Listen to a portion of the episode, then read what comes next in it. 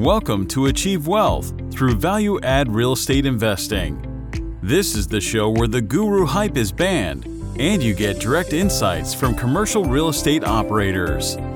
If you're a passive investor, this show can help you better understand investment opportunities. And if you're an active investor, the lessons from each episode can help you to become more effective in your own deals. Now, here's your host, investor and author, James Kandasamy.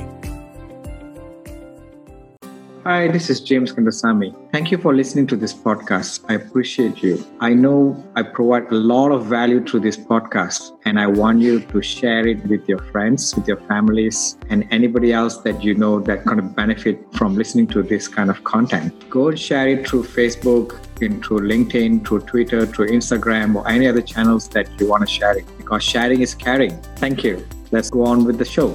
Hello, fellow investors. Welcome to Ritter on Real Estate, where we teach you how to passively invest like a pro. Today, my guest is James Kandasamy, and he is the CEO of Achieve Investment Group. He's also an award winning multifamily syndicator with over 2,000 doors and 160 million assets under management. And even better than that, he's a best selling author of the book Passive Investing in Commercial Real Estate. So thank you so much for joining, James. Uh, we've got the expert in the house today for sure. hey, Ken. Uh, happy to be at your show. Yeah, thank you. So, start with telling us a little bit about yourself. Help our listeners get to know you. Well, I'm a, a, used to be electrical engineer with an MBA, and I've been doing real estate for past what six, seven years maybe, and multifamily past uh, five years and you know uh, we own like more than 2000 units right now um, focusing a lot in austin and san antonio texas. Texas uh, we also vertically integrated a company which we can go through what that means in a short while. And um, as you mentioned you know author of best-selling book uh, passive investing in commercial real estate which was uh, released like almost two years ago. And we have sold like 2000 copies of it. Probably more because 2000 was like after one year and after that i stopped counting and uh, and these are like all paid copies so it's not like free book or 99 cent you know the, no mm-hmm. this is paid mm-hmm. copy full price it's on amazon thing. on amazon.com right so people definitely are reading the book paying for it which means i do give some value and happy i'm, I'm happy for that and you know happy to share any any passive investing uh, knowledge uh, with your audience as well well, very cool. Yeah, no, we'll definitely dig into all that today. Uh-huh. So, why did you start investing in real estate? Why uh, it was a big aha moment when I was on a W two job, uh, and when my boss came and uh, you know tell me that I have to work in the company for another 16 years, and I didn't understand why because when I came to the U.S., uh, you know, uh, I thought I know how the cost of living here is, right? But little that I know about the cost of education, and I have like three kids, right? And and when he told me that, and I was I told him like I have three kids, and he said, "Oh, okay, so you're going to work for another 16 years." I said, "Why? Oh, every kid is going to be like you know 100 200,000, right, for education, right? Oh, that's mm-hmm. crazy, right? If you go for better mm-hmm. school, it's like 300,000 and all that, right? And and uh, it was aha moment for me because my education as an engineer only cost like you know total like maximum five thousand dollars US dollars for wow. four years degree, and it was a shocking moment for me, and that that's the time I realized that hey, you know, I can't be just doing a W two job. I have to do some business to do you know another another source of income. And I was looking at different asset class like stocks or bond. I mean, I didn't look at bonds. You No, nobody, not many people knows about bond investing in bonds stocks and uh, trying to do some website business and you know end of the day we settled at the real estate. I mean we did try all that. I did try all that and i failed. Mm-hmm, mm-hmm. and real estate was the the one that is slow and steady and i can really control the asset using my sweat equity right? So um, so you know that attracted me a lot uh, and we can use a lot of business skills um, mm-hmm. to find deals in real estate. And also the realization that real estate is the only asset class that you can buy you know below value market value. Like mm-hmm. i say a hundred thousand house if it's distressed it drops in value and you can buy it below the market value right? And and sometimes you go off market you can buy a lot more below market value. And you can put mortgage on it too. Like you can put 80% or 75% mortgage on it. So somebody's giving you a loan to buy that asset right? I mean you can't you don't get that in stocks. Not in a true sense not a real mortgage and you can basically you can after you improve you can sell it above market value as well. So which is crazy right? I mean there's three different area where you're buying below market value you get somebody's giving you a mortgage to buy it at the same time you can push it above market value. You know there's no other investment asset class which can give you that. For example stock doesn't give you right? You're buying on that value on that day right? And you basically got no control as well. So so that's the reason why i selected uh, real estate and was very um, encouraging for me to do you know this asset class as my you know preferred way of uh, investing gotcha and, you, have obviously had a, ton of success and now mm-hmm. you're you're you're giving back by by educating other investors through your book yep. and through other sources so yes, yes. so let's dig into some of the topics in the book sure for a little bit because uh, you know a lot of the listeners out there are passive investors or, or folks that are that are looking to invest in real estate um, I mean, kind of walk us walk us through how, how the book is is outlined a little bit, and uh, help us understand some of, of what are the main things that passive investors uh, need to know. Sure, sure, absolutely. So the book is written in a very simple language. It has com- it has complex topic because I'm I'm a very technical guy. I'm a very numbers guy, but I try not to put too much mathematical equations and to make it too much complex. So I wrote it in a very simple language. You know, people can spend four to five hours and finish reading the whole book. Yet you're going to find a lot more details that you don't find in a lot of uh, other avenues, right? I mean, a lot of times if you go to a conference or meetup, I mean, people are just going to talk about how do you buy apartments, right? But I want to focus on how does passive investor choose their investment. So, so it has like seven chapters, you know, with like introduction of SEC regulations, how a syndication works, you know, how does LLC being structured, you know, then we go into more how do you uh, select your investment, what kind of what what kind of consideration should you do, right? And the biggest thing that people forget is like not all syndications are created the same mm-hmm. right? Uh, every deal is different, and but a lot of times what passive investors forget is how do you how do they match their own objective in life to that deal, right? Sometimes people just look at the return. Oh, that's look that that's the return looks good. I like the sponsor. I like the market. I want to go and invest. But within that paradigm, there's a deal where it's a lot more, you know, heavy on cash flow. There's a lot more heavy on equity, not less on cash flow. And how do they match this different spectrum of deals to what their investment goal is.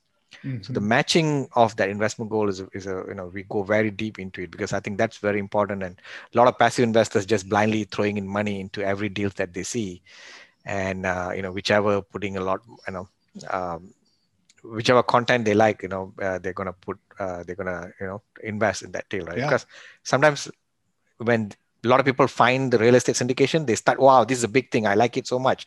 I'm going to use all my $1 million in the next three months. Sure. Right? They see they see 10 10 deals they put 100000 into each. But without them thinking on hey these deals have its own characteristics. Mm-hmm. right? How do i match my investment goal to this deal? Right? How do i look mm-hmm. at this as an investment that i'm going to be using for next 20 years? Right? So how am i going yeah. to achieve my financial independence use, looking at these characteristics of this deal and investing differently so that I can achieve my goal at the end, right? So there's a lot of things that we discuss in that book, which I think will be very interesting for your, you know, for your passive investors. And after yeah. that, we go into more into indicators, right? When people talk about cash and cash, when people talk about IRR or equity multiple, what does each mm-hmm. means? Mm-hmm. How how in a very simple language, I explain a lot of uh, um, I would say uh, complex topic um, sure. into you know so that people can understand and grasp it right and and i didn't want to write too long of a book because then it, it doesn't serve the purpose of a passive investor right i mean some people really like going into every single detail but the primary objective of that book is to introduce people to syndication and go into concepts on how can they you know optimize any deals that they're going to invest to their personal mm-hmm. goal and then third is to explain the concepts on how does it work how does the process work how do you communicate with an operator or with a sponsor right when someone you know when you go for a meetup how do you introduce yourself mm-hmm. right to the to the sponsor and when you talk to a sponsor what are the questions you're going to be asking them right yeah. so there's yeah. a lot of things that you know as a passive investor you can be a very advanced passive investor right by reading this kind of book right and and uh, that's what uh, I, I, put in and, and also the other topic I, I did look at is like what are the capital sources that they can use out mm-hmm. there right sometimes people say ira sometimes people talk about cash right? Sometimes people talk about solo 401k, right? And then they, suddenly they, there's like yesterday I met an investor. They said, "Hey, I invested like few hundred thousand, but nobody talked about UBIT, UBIT tax, right? Using IRA, right? Because a lot of people just do not know about it, right? But I did talk about in my book. Hey, you have to watch out for this UB tax, mm-hmm. and how are you able to avoid UB tax?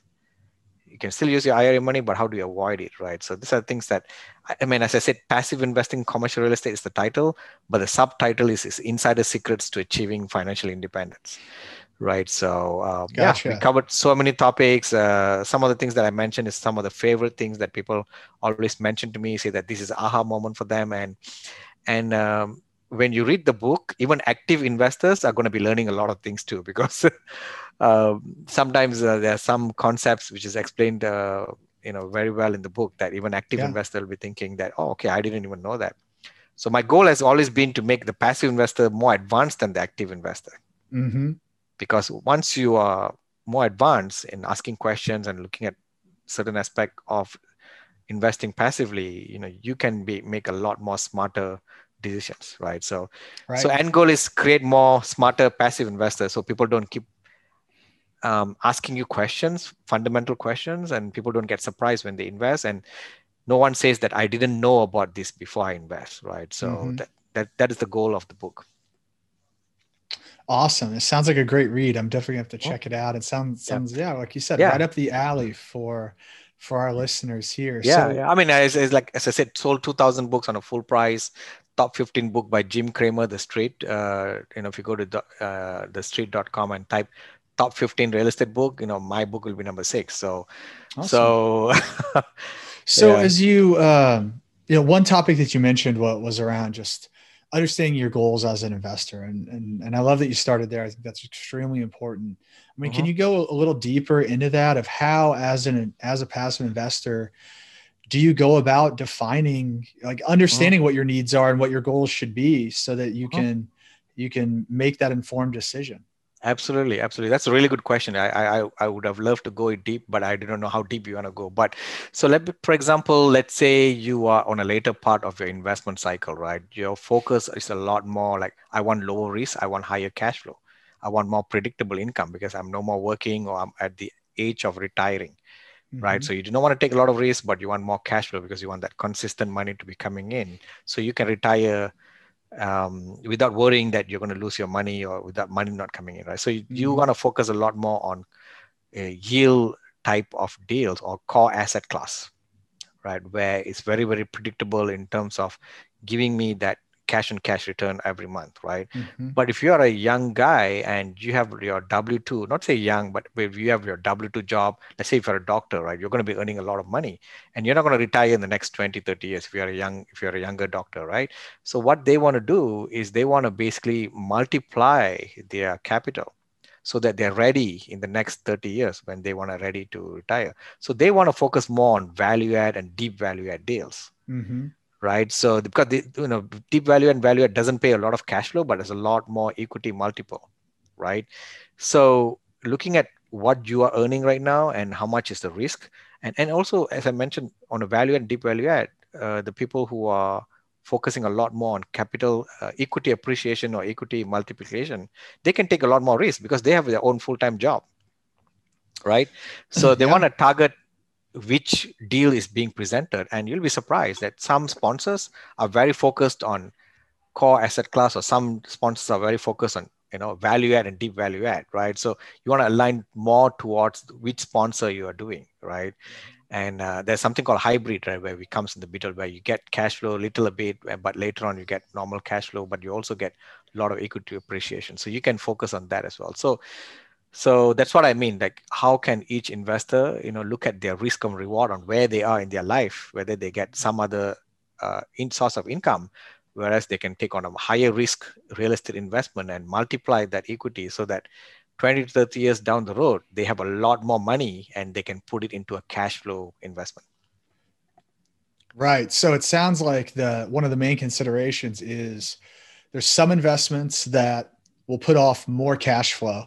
May may have lower overall upside, but uh-huh. but higher cash flow, more immediate cash flow, right? And correct. sounds like uh, what you're saying is those pair more, which makes sense with folks that are, you know, nearing or in retirement. right? As Correct. it's supplemental income, right? Mm-hmm. Versus other deals that that may have lower cash flow and, and have a higher um, have a higher ability to, to multiply your equity though higher equity multiple right Mhm. and so Yep, yep, and those yep. fit with folks that typically uh, like you said are still working um, and maybe maybe on the younger side and are still trying to grow their wealth right Mhm. still need to, Absolutely. to gain more wealth okay so Yeah. it's really important for people to understand there's you know there's a lot of different types of investments but but even just breaking it down from cash flow focused or kind of wealth or like equity multiple focused Mhm. um, i think is a good place to start right and align your Absolutely. goals and where you are in life uh, with that strategy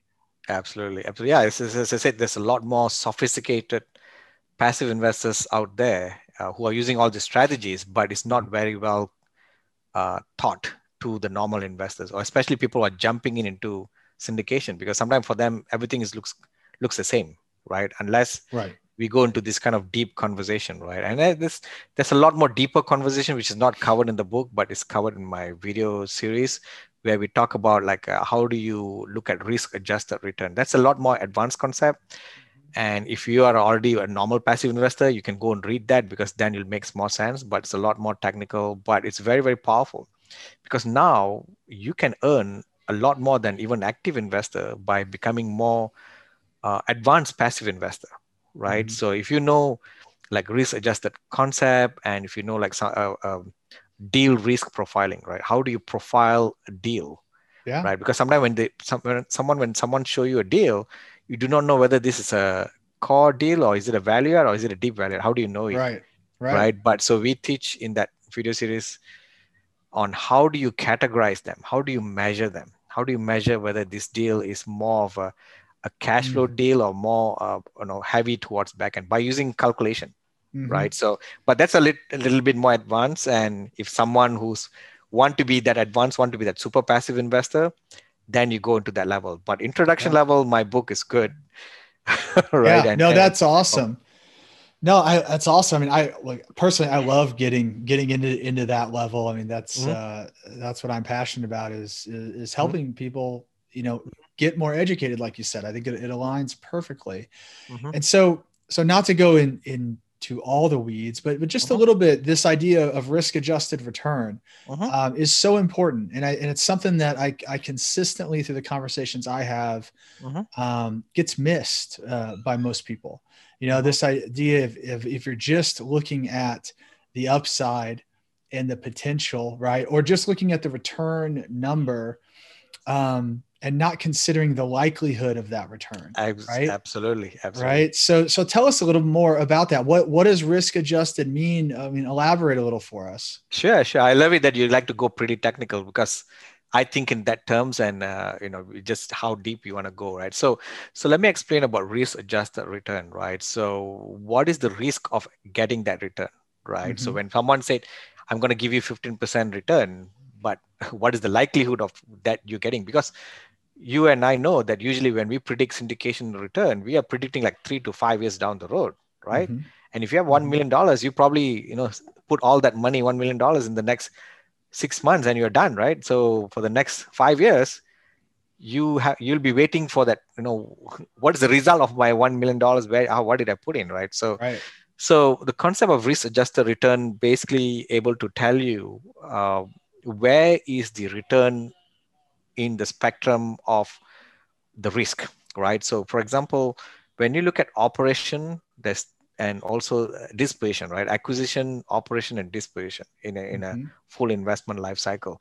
So other than acquisition, there's operation, and you have in, in operation the biggest indicator is cash and cash, right? And and on the back end, the biggest indicator is what is your equity multiple when you sell. You're hoping Mhm. that you're going to make big money on the back end, but cash and cash is like you know eight, 10 percent, right? And then people talk about overall return. Oh, so a lot of time people say, "Oh, my IRR is 15 percent." yeah right? But how do you split this IRR into two topic, into two segment where which part of it is cash flow and which part of it is backend, hmm right? So it's called Mhm. it's called a deal risk profiling, right? So this is the method that we use to split that into two risk side into two different part of it, right? And when we talk about cash flow, the Wall Street and everyone who knows about investing, lower risk, you're willing to pay higher. Mm-hmm. Right? You're you're able to you you want to pay higher amount of money because the risk is lower. Whereas higher risk, you want to pay high lower amount of money, right? So it means cash flow is always predictable because it's happening like in one year down the road. So you, you know the risk of getting that cash flow is uh, is low.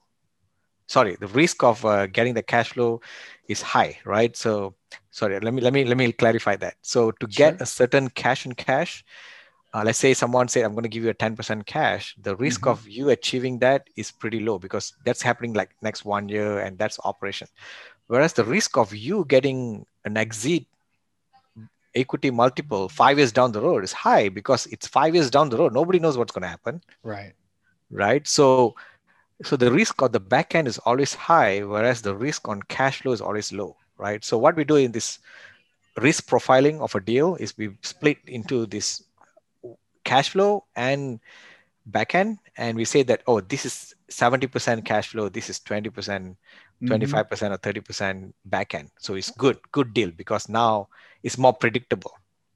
So you're saying that that deal being that if if you're getting let's say your total return on the deal is $50000 uh-huh. and what you're saying is you know let's just for for easier numbers so so uh-huh. 40000 of that total return is going to come out of the cash flow in in the deal right yep, yep. you're saying that that is a lower risk deal because the predictability Absolutely. of that cash flow it, it's just uh it's easier to predict it's more likely that cash flow will come than on the alternative the mm-hmm. the other amount i think i only had 10000 left but the other amount that was going to come from the appreciation in the deal mm-hmm. it's a farther time horizon as time goes out uh-huh. it just increases uncertainty and it and it's it's really hard to predict what you're actually going to be able to sell the property for in five years right much harder than yes. to predict the cash flow because likely in the in the deals at least the deals that you and i are buying from i understand i mean many of these properties have been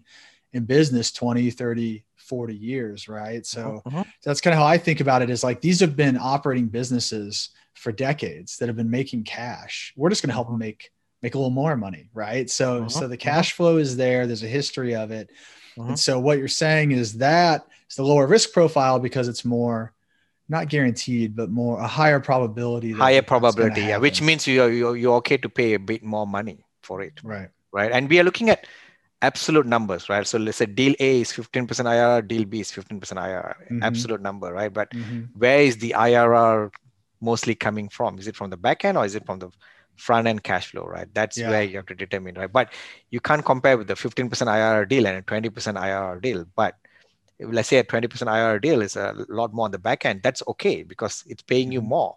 Mm-hmm.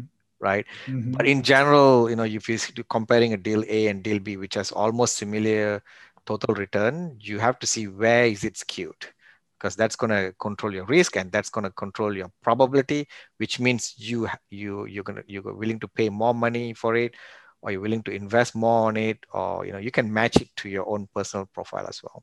Mm-hmm. yeah well thank you for for taking us down down the rabbit hole for a second. That was oh, uh, that was very it, interesting. it, yeah, I mean, I, I, just I think it's an important topic that we don't get to to speak on much, and, mm-hmm. and, and, probably a level that is deeper than, than most people understand as they look and mm-hmm. evaluate deals. So I just mm-hmm. the mm-hmm. concept of a risk adjusted return is something you can't you can't dig enough into. I don't think. Yeah, yeah. Well, I mean, if you look at stocks, I mean, there's so many books you can go and get stocks, and there's growth mm-hmm. stocks, there's value stocks. So many people write about stocks, but not many people write about investing into real estate, right? I mean, there's a lot of people writing about how to buy real estate yeah. But 95% of the investors out there do not want to be an active investor, right? They want to be passive. Right. Right. So this book was written for that 95% of the real estate people. Gotcha. No, makes total sense. Something else that you hit on is around just, uh, you know, I guess communicating as a passive investor, ap- approaching sponsors, like kind of building that that network out. I mean, what are things that that passive investors or any investors can do to um, I guess show up in the right way, you know, communicate in the right way, you know, uh, give give off um, an air of ed, an education and, and, just come off in the right way to to sponsors or to other investors or you know whoever uh, whoever they're communicating with. Yeah, I think it's just be open about it. If you want, if you're looking for sponsors, just say, I'm looking for you know, active uh, sponsors of deals, and this is the type of deals I'm looking for. Just be open about it, open about it, and talk to sponsors, right? So one thing I would caution is basically, you know, do not go. I mean, a lot of sponsors are hardworking people, and that's why I mean, everybody want to make money. Sponsors want to make money. Passive want to mm-hmm. make money, but keep in mind, sponsors are the one who are running the entire show. Right? I mean, especially operators who who are buying deals, sourcing deal. That's a lot of work yeah. operating a deal and trying to turn around. It's a lot of work, and you want to have certain trust in them, in their capabilities. Right? That's why they they're active and you are passive, right? I mean, yeah. And I always put this analogy. You know, the passive investors are the you know passengers in the flight, whereas the, the active investor is the pilot right i mean you don't want to go and ask pilot hey, do you know how to fly this plane do you know what happened next right i mean do you know where's the engine i mean they are trained to do that right Whereas, uh, so there is certain trust that passive investors need to put on the active investors, right? So how do you build that trust? Yeah, how do you build that trust? Say you're, you're trying to develop a new relationship, or or let's say an investor is building a new relationship with you, right? You meet a new mm-hmm. investor. Mm-hmm. Um, you know, what can they do to to to start to gain trust in that mm-hmm. that sponsor? Just, uh, I mean, of course, build relationship, get on the phone and get to know them and all that, right? But at the same time, follow them what they're doing and what kind of content they're putting out. I mean, look for sponsors who are putting a lot of free content, adding value to people rather than some sponsor which you do not know where they come from, right? What kind of knowledge mm-hmm. do they have, mm-hmm. right? Uh, so, you know, and you just build, you know, just say, you know, if they send a mail out, if they send a newsletter out, say, thank you for the newsletter, you know, it's, it's a lot more, um, you know, back and forth responses can be, can be done with the sponsors rather than, waiting for a deal right? I mean everybody wants a deal a really good deal they want to invest but you know just build yeah. that relationship right? And and that's something i even i see in my investor base right? Whenever we put up a deal it gets oversubscribed and and a lot of times the people we put on the deal is people we already know right? Because i can imagine them and imagine their my conversation with them. We know their investment goal they understand me rather than taking somebody completely new which we do not know because because the five year three to five year of marriage mm, right? Right? right yeah and you don't want to get someone which is not a good fit with your personality. Sure. so just build that relationship with them. Just keep communicating this emails and tags and i say thank you you know uh, yeah. just just build that relationship. And what about from the the actual passive investor side? Are there things that investors should be doing to vet their sponsors before they invest oh that's a, a big that's a big topic right? So but I, th- I would say let me summarize to one the best way to vet yeah. a sponsor is especially the sponsor who is new is like talk to the current passive investors. Mm-hmm. right? Build relationship with hey, how is that person doing? Are they communicating? You know because investments go it goes up and down right? Especially in real estate right? Uh, I, I mean any investment goes up and down right? But you know a lot of it's private right? The best way to get to know on how investors and how an active investor is, is performing or you know going to be you know uh, communicating is just to talk to their current passive investors. Gotcha. So so don't even don't waste the time speaking with the sponsor. I mean because the sponsor is going to tell you all the good stuff right? yeah of but course. I mean yeah. speak to speak to the other people that are actually investing with them. Correct correct correct, uh, correct. yeah, yeah that, i mean that, that's a great tip you have to do some homework, right? I mean, you are investing yeah. 50 to 100,000 and sometimes people expect everything to be given to them on a phone call, right? You have to go to meetups, you have to go to conferences, you have to be in Facebook groups.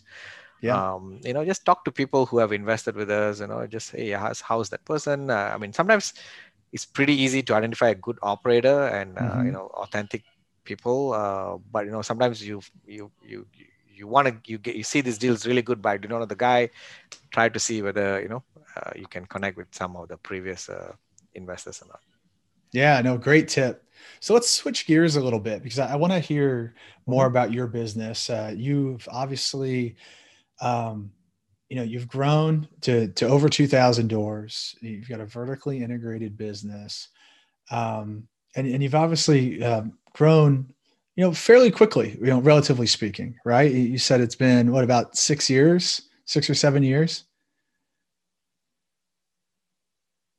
Oh, I, I lost your. So, sorry, 2016 is when we started. I would say four to five years is when we started. I mean, uh, we gotcha. bought our first building at the end of 2015 is when we closed. So, so I would so say what, 2015, 2016. Okay, great. So, and what is it that, that's allowed you to to scale up your business uh, so much so quickly? Um, three things. Uh, one is hard work. Second is being persistent, and the third is just to try and we always try to do something different from everybody else, right? Like, mm-hmm. for example, um, when we started, we source all our deals uh, by going direct to the sellers, right? We're doing the yellow letter marketing and all that, where everybody, you know, going to brokers, right? And yeah. So, so we try to do different. It's a lot more hard work, but that's mm-hmm. where you get the best deals out there. Um, and also vertically integrated company, right? Where we own our own property management, asset management, you know, raised money ourselves as well. And not many people are willing to do the property management side, mm-hmm. right? People say that's that's a very thankless job, right? Which is true. Yeah. But you need control to get the maximum return of your investment, right? Mm-hmm. And so these are a few things that we do, and we do a lot more other things as well. Uh, but a few things that we do. Uh, um, maybe the third one is I put out a lot of free content for people, right? And sometimes okay. people ask me, even my podcast, people say, James, why are you telling them all the secrets? right but you know there's no secret right This hard work is more important right. i can tell you every right. single secret but whether the person's willing to do that that steps that i'm telling you that's a yeah. completely different story right not many people will do it like probably zero yeah no I, I, think that's a great perspective i mean j- just like anything else like mm-hmm.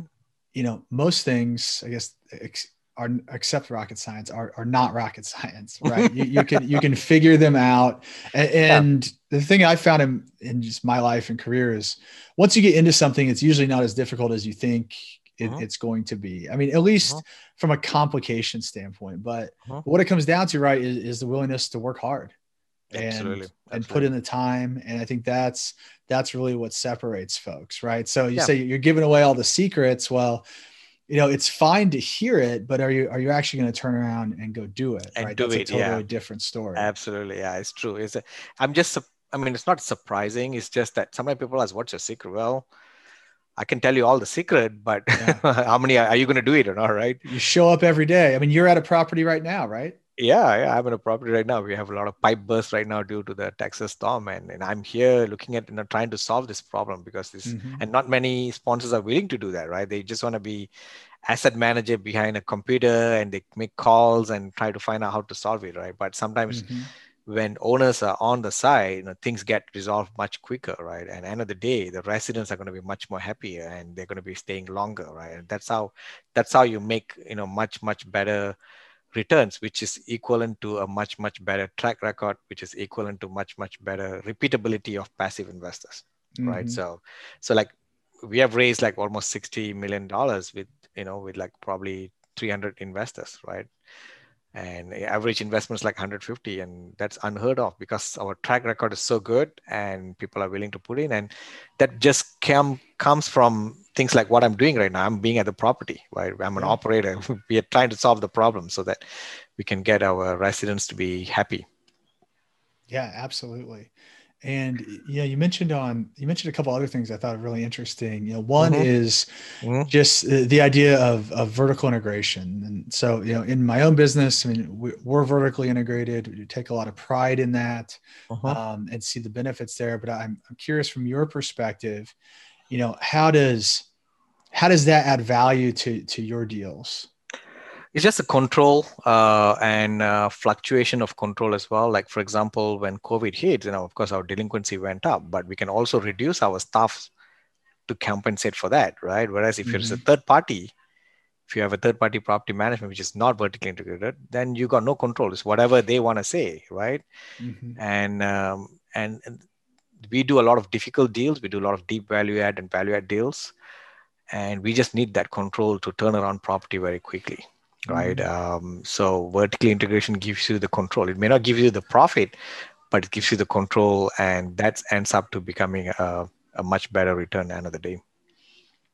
Gotcha. Gotcha. And then you mentioned you mentioned some of the markets that, that you're in. You you said mm-hmm. Austin, San Antonio, Texas. Austin, San Antonio. Okay. Mm-hmm. I mean, those are those are two hot markets. Those are competitive markets. Yet mm-hmm. you said that you find deals off market.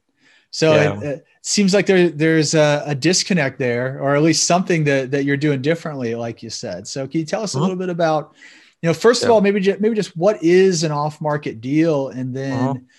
and then what is it what is the value of of finding off market deals yeah correct correct i'm sure you you see you know everybody offering deals out there and everybody says off market deal but off market can be categorized into like probably like three types right one is where you are you know a broker brings you a deal and tells this deal is an off market but actually the broker what he does is he also tell 10 other people right this is yeah. all off market and they create this they're always off market yeah they every i mean off market sounds cool and of course it's going easy to raise money right? you say this deal's off market right mm-hmm. but what's the real definition of off market so brokers do that a lot they they bring a deal they don't really publish yeah. it on market but they make they create that cool factor of having like 10 people looking at it and they create internal competition they still do some kind of best and final off yeah. market right yeah um, I, I, call that like pre-market oh really that's a good good way like, like they didn't want to you know it's it's the sh- like because there is a there is it's a very real thing that that brokers have a short list right they uh-huh. they have uh-huh. a list of people who they know can deliver and who uh-huh.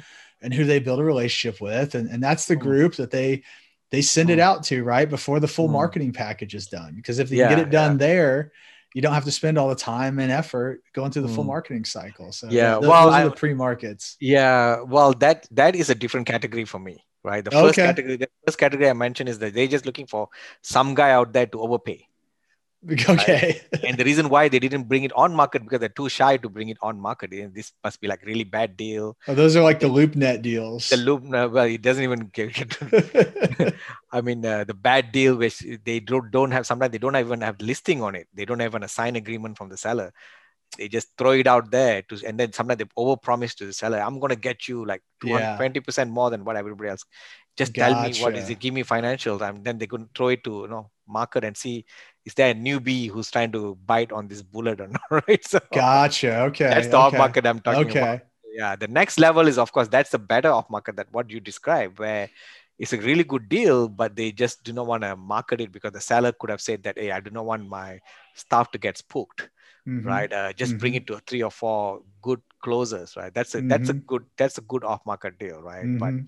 you have to really see whether which category does it fall the last category is where you know there's a handshake between the seller i mean well maybe there's fourth category.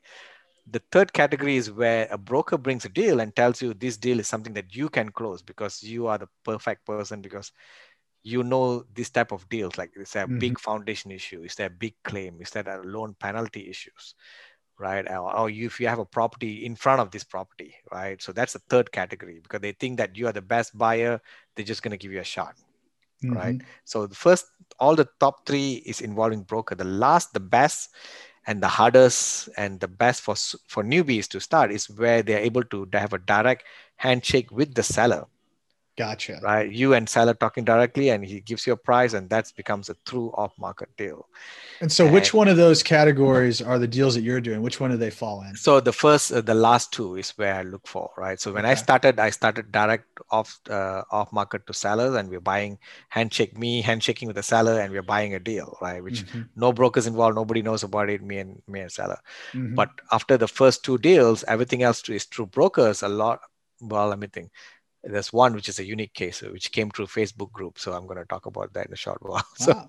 so the, the, most of the deals after the first direct to seller it comes from the third category where the seller brings to me directly and says this is you can execute this the best kind of thing right because they know we are local operators we can turn around the property and we are good closer as well good track record mm-hmm. Um, and as I said, there's one odd case where I got it through my Facebook group. And I said, in, in fact, that is the biggest, largest um, uh, acquisition that we have done. It's almost like $32 million in deal, and it came through my Facebook group, right? So, wow. Tips for your uh, listeners: Join my Facebook group. It's called Multifamily Investors Group. Sounds like it. There's deals to be done in there. Absolutely, we just did a thirty million dollar deal through that group, right? And yeah, that's that's that's a unique one. That's awesome. But so, just going back to to why why would you want to do an off market deal?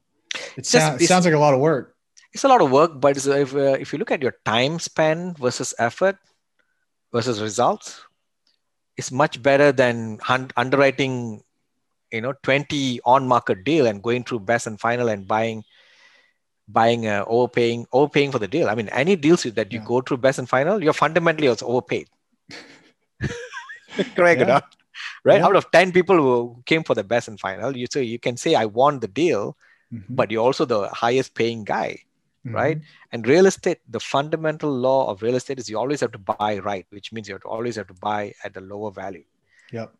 right? So you Yeah. you you make money when you buy, when you sell right. is where you take the profit, right? So any deal that you, I mean, most of the deals, I mean, I would say 99% of the deal that you go through best and final, uh, especially in the hot market like where where I am in Dallas, Sure. Austin, Texas, where there's day one hard money and multiple people coming from trying to buy in the cities. I mean, you basically overpaid. So you have to pray so that it goes up from that point because you already overpaid. And now you have to hope that market continue to appreciate, right? And I don't like that. I'm I'm a I'm a risk averse guy. I'm a Mhm. I, I always look at risk. So I always look for deals which is, you know, has lower risk, and that the way to find that deals is off market. So, so rather than doing twenty on market best and final deal, I, I rather go and do, I, I go, I rather take my time and the stress level, and go look for off market deals and work with some brokers on a very exclusive certain deal level, or Mhm. even going direct to seller because the time versus effort versus result is much better on the off market side. Gotcha. Yeah, and and you're buying ultimately at a better value, which Absolutely. allows you to to to create a better return for the investor. Yeah, right? and, and if you look at it, you build that relationship with the brokers. You build that relationship with the seller, right? And most of the time, apartment owners are they don't own like one apartment, right? They own multiple, right? I mean, Yeah. they get to know you personally. Yeah. They may be selling you more, right? and it's just a feeling of winning, right? When you feel and you get a Mm-hmm. really off-market deal, it feels so good because I bid nobody else knows about the deal and I feel so good. Mm-hmm. Versus like I go and compete and I paid the most and I won. And how do I turn around to my investors say that I I underwrote this deal conservatively? You can never say that, right? On a bidding war, right? Because hey, you are the guy who paid the most. how can you say you're conservative? You are the worst conservative guy. well, yeah. I mean, I, I guess relative to the other people, you you uh, you've you've definitely taken the most um, aggressive, right? Or the aggressive assumptions, right? Okay, To be yeah, able exactly. to, to return the yeah, yeah. How do you go? How do you go and do syndication Uh, when, on your webinar? Can you say that uh, I'm the most aggressive guy? Of course, nobody's going to say that, right? But yeah. Well, every, every deal I've ever seen has conservative underwriting. conservative. Everybody says I'm I've conservative. never seen a deal true, right? with that starts out and says our underwriting, our underwriting is really aggressive. aggressive and we may not achieve it. Yeah, yeah, But yeah. Um, yeah, unless you're doing a 1031 money where your goal is completely different, or you're a family Yeah. office, you're more on the wealth Yeah. preservation thing. yeah, Then yeah, that was the only other caveat I was going to say is, you know, there, there are examples where the, the investors just have a different return Mhm. profile that they're trying Correct. to Yeah. achieve, you know, Yeah. And, Yeah. and maybe able to pay a higher price, but, but yeah, for, for the most part where you're going, yeah. Mm, yeah. Um, especially if you're in those hotter markets and there's 30 people bidding and, and yeah, you've got to hope that, that it continues to appreciate, grow, yeah, right? yeah, You yeah. Right. Yeah. Well, awesome, James. Well, well, I mean, I, I've appreciated all the info. You obviously, I mean, I mean, heck, you wrote the book on it, but you obviously know your stuff and Mhm. uh, and a great level of detail. I appreciate you sharing some of your insights with us, absolutely. going deep on some of those topics. Um, the last segment of the show is called Keys to Success, and so I'd love to ask you four questions. Promise Sure. there- there's no brain teasers in here. No worries. But uh, the very first question is What is the question that every investor should be asking their deal sponsor if they only got one question? That's a really good question. Uh, um, just you know their track record, I guess, right? So, uh, and I say it's very hard to get the track record and direct from the sponsor. You know, Mhm. Uh, it's better to get from the investors who have invested with them. Um, and it's also hard to ask them directly, can you give me a reference, right? So you just have to network and find someone, have you invested with this person kind of thing, right? And it's an Mhm. investment, right? So, um, yeah, Yeah, I mean, sounds I like the answer might be don't ask the sponsor a question, ask Mhm. their investors a question. correct. That'll be the best question you can ask, right? Yeah. The most beneficial question. But if you want to talk to sponsor, you can ask them about, hey, what kind of deal do you focus? Okay, right? Uh, focus? what's Yeah. yeah? How how are you different from everybody else? Yeah, I like that one. How are you different? I mean, yeah, I think you yeah. you know you talked about what you guys have done to differentiate. There's a clear Mhm. value prop there, Mhm. and uh, yeah, it definitely helps uh, separate Yeah. competition. Because everybody is trying to be a, an active investor right now, right? People go for boot camp, and the next day they said, "I'm an active investor." People mm-hmm. invested in, uh, you know, passive passive deals. Let's say they invest in, uh, you know, 0.01 percent into uh, 500 units, and they claim that 500 units is theirs, right? They go around and tell that we own 5,000 units, but actually, hey, you have not been an active investor. So, you know, sometimes a bit misleading, right? So, sure, be careful with that. Yeah. So the track record is really important and, and, yeah. dig, and, digging in to understand what, what yeah. were you act, what was your role and what were you really involved yeah. in? Right? Yeah. What's your role? Absolutely. So right. that's that I talk in my book. Are you an operator? Because mm-hmm. operators mm-hmm. are the backbone of the deal. They know mm-hmm. the business plan. They're going to execute. They control the whole deal, right? And mm-hmm. you want to invest with the operators. Yeah. To me, that's the fun part. Yeah, that's the fun, right? I mean, but not many people are willing to do the hard work of being an operator. Yeah, that, that's true. That is true. So, what are you most proud of in your career? Uh, that I know sometimes we, well, I mean, I think how I make impact for others, right? I mean, um, when I started this, I never really thought on on how quickly we can grow, but we were so passionate and the biggest thing is we can make impact in many ways impact to our residents impact to our own life personal life mm-hmm. impact to our own uh, wealth creation and you know we also give back a lot uh, we we our mission has been always been to educate you know, orphans and uh, in third world country and right now we are like 330 orphans being educated on a monthly basis where we sponsor the education so we are proud awesome. of doing all that yeah that's our unit yeah. count that's awesome. That's your unit count. Yeah. yeah. yeah, We don't care about the number of units, right? Because number of units you know, can be nebulous, right? But yeah, under 30 that, kids, and then we're going to go grow that bigger. That's great. That's a true impact. Yeah. What book should everybody be reading? Uh, at least Think and Grow Rich. Mm-hmm. And uh, the other book is Magic of Thinking Big. Okay, very good. Yeah. Mm. And last but not least, what is your number one key to success? um, do things differently from everybody else. Do things differently. I like it. Very good. Well, James, thank you so much, man. Appreciate all your time. If folks want want to learn more from you, um, how can they re- how can they reach you? Um, Achieve Investment Group is my company. Achieve is achieving like achieving a goal. A C H I E V E. Achieveinvestmentgroup.com. My email is james at achieveinvestmentgroup.com and I recently launched a, a, free book plus shipping. Shipping is like four dollars something for my book. Uh, so you can go to passiveinvestinginrealestate.com to get the book.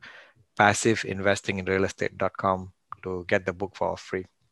Great. You check the book out and check James out with uh, Achieve Investment Group. Well, thanks again for being on the show. Appreciate all the knowledge you share with us, and uh, have a great rest of the day. Absolutely. Happy to add value to you and your audience. Thank you. That's it for this episode. If you'd like to learn even more, check out James's free audiobook. It's the audio version of his best-selling book on passive investing. You can get the audiobook completely free, along with other valuable resources by visiting www.achieveinvestmentgroup.com forward slash free audiobook.